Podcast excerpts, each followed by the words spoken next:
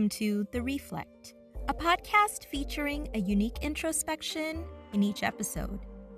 In this episode, we hear from Dr. Ameera Nimjee, musician, dancer, and assistant professor of ethnomusicology and Asian studies at the University of Puget Sound.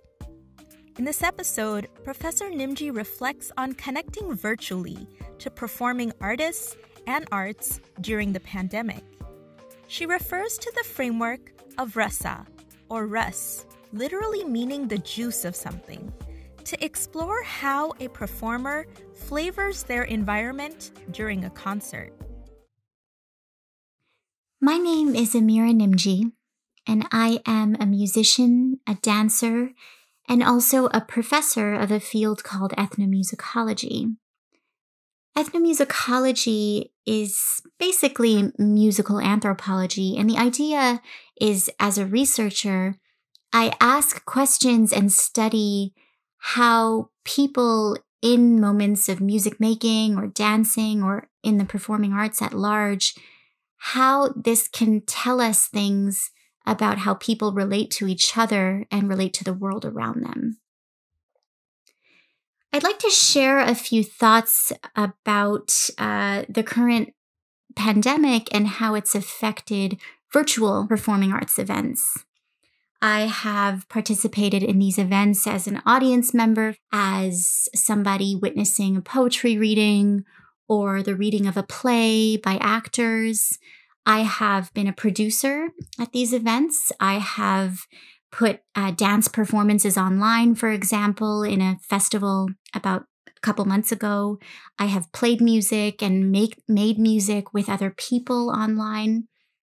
And I think these events continuing to persist during the pandemic when we are socially distanced, they tell us something very important, which is that we want to connect with one another. We want to continue to do that. And the performing arts have an incredible power to let us continue to do that. I, I think that I recall some of the most powerful moments of feeling I've had, which is connecting to people on stage in moments of per- performance or concert. I think it's also natural to connect with each other through the performing arts virtually and to continue to do so when we are witnessing civic movements and social movements. And in the US right now, we are witnessing Black Lives Matter, for example. And we gather with artists who are putting out commentary through music, through spoken word, through dance, through poetry.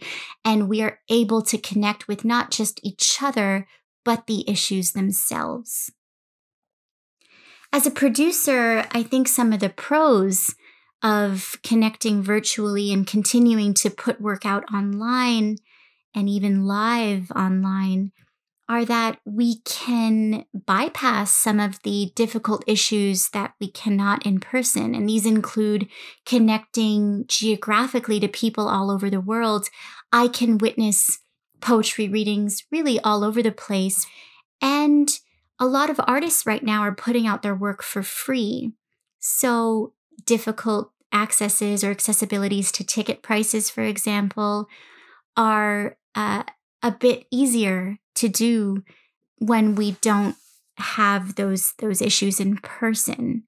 We're also able to gain behind the scenes access into artists' lives and creative processes that we wouldn't necessarily otherwise.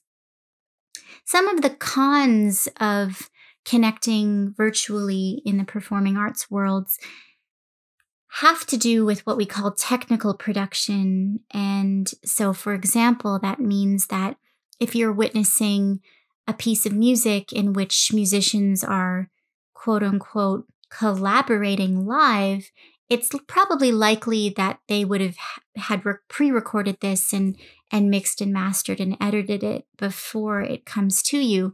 And this is just an issue of technology and latency. So it's not really possible to work with the technologies that are available right now to have zero latency in both video and audio. I think what this has led to for me is that yes, there are pros and yes, there are cons, and technical production are things we can try to find alternatives to.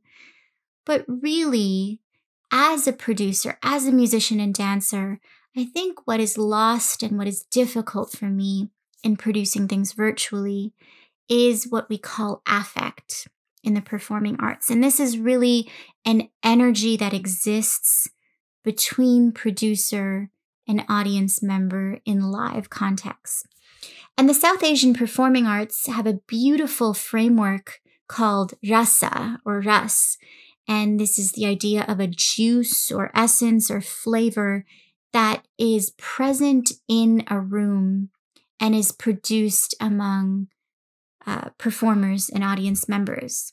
So, really, when an audience goes to a concert of, let's say, an Indian rag performed by a musician, it it really is a kind of contractual agreement, an unspoken agreement that the performer has the responsibility to flavor the environment with a feeling through that performance that the audience then feels and circulates back to the performer.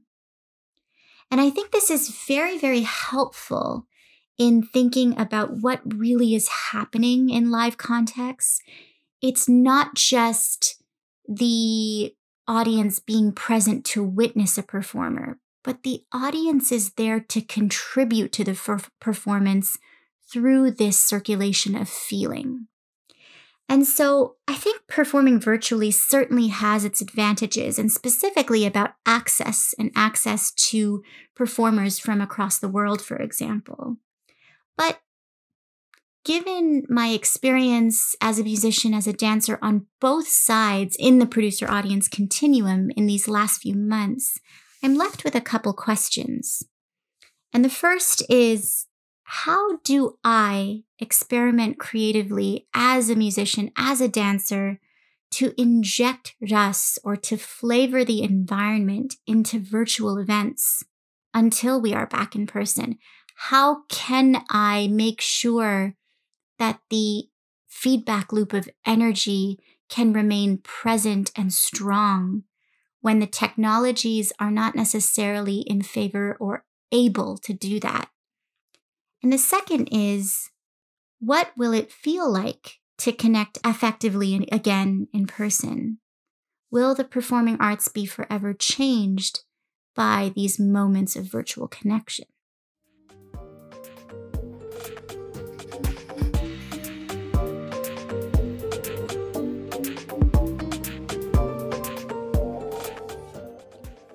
Fresh episodes of The Reflect, visit our website at the.ismaili slash the reflect. Did you know the Ismaili now has a podcast? You can find this series along with much more by searching for the Ismaili podcast on all major podcast platforms, including Spotify, Google Podcasts, and Apple Podcasts. Just subscribe for new episodes.